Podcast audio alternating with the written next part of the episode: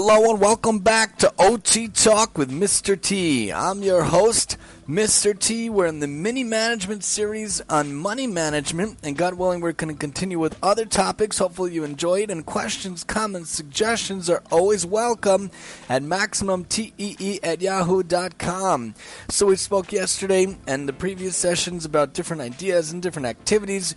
Great websites such as Penn Assistive Tech Foundation and Widens also is great, as well as ConsumerCredit.com and different bank websites such as TDBank.com also has good lessons and good activities, especially for teachers in the classroom to talk money management and to talk to kids and help kids learn about money, like these different games they think of, like a money roll game where the dice could be involved with different amounts of money. Like the dice could have a ten dollar 10 on it, and it could have a 5 on it, it could have a 2 on it, and whatever you roll could be the different amounts of money that has to be calculated and worked out in the game itself. You could also have the number of pennies as on a dice.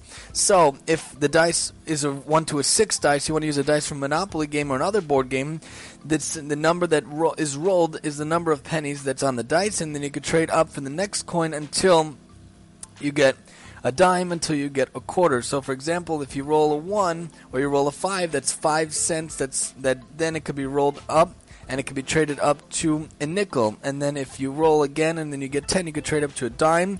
And whoever gets to the quarter first is the one that wins. That's called the money roll game. You could use a regular dice in order to get kids to understand the value of different coins. And then whoever gets to that quarter first, and you could go all the way up to a dollar using the different quarter amounts as well.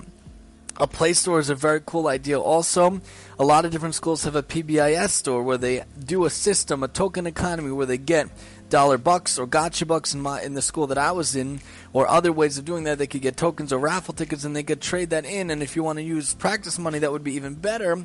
Trade that in for real items, and you could have ordinary items with different price tags, and the kids can learn how to purchase different things. They can use coins, they can use dollars to purchase, especially if it's player practice money, or you get money that looks really like real money they can learn those dollar amounts. You can use the token economy as a reward system, but even without a reward system, if kids are given coins and dollars they could use, and they could try to figure out to purchase different items and different things, you could use all the money.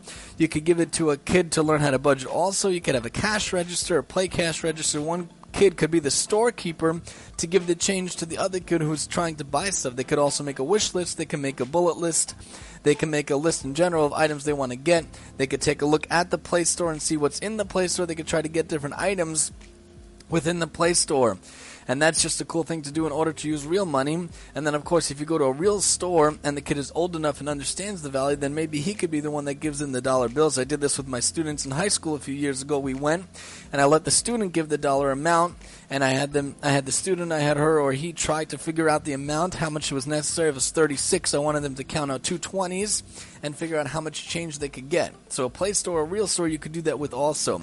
Then there's also a game called Pocket Change, which is a coin variety, and you have to get the kid to figure out what you are talking about. So you say, I have 12 cents in my pocket, and it's three coins. What is it? And they should try to figure out that it's two pennies and a dime, or they could try to figure out whatever it is depending on what the question is that you give them, and they could try to use their thinking skills and their math skills in order to learn about the coins as well so they could get some good money management.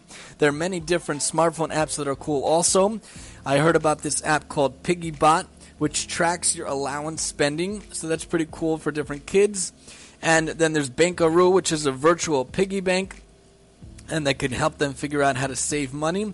Then there's one called Saving Spree, which teaches to spend frugally and to teach how to to spend fiscally, also not to spend too much. And then there's one called iAllowance, which is an allowance app, app as well.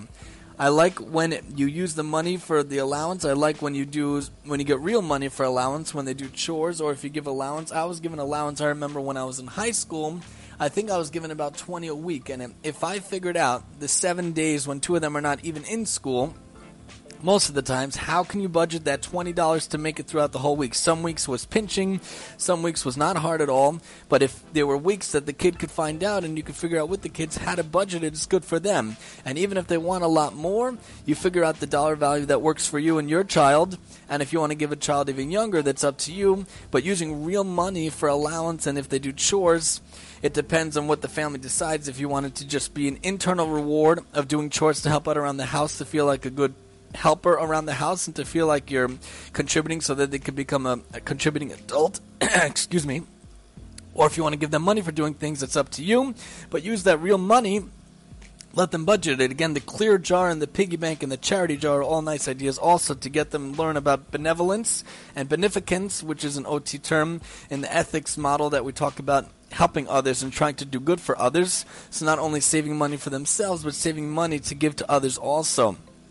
You could also do different summer jobs. You could recycle for cash, and you could do different services, a pet service, or you could do a blog, you could do Twitter, you could garden. There are different things and chores and money that kids could get, especially in summer jobs, that they could learn about the money and figure out how to save the money. And then there's another game called Make It Count.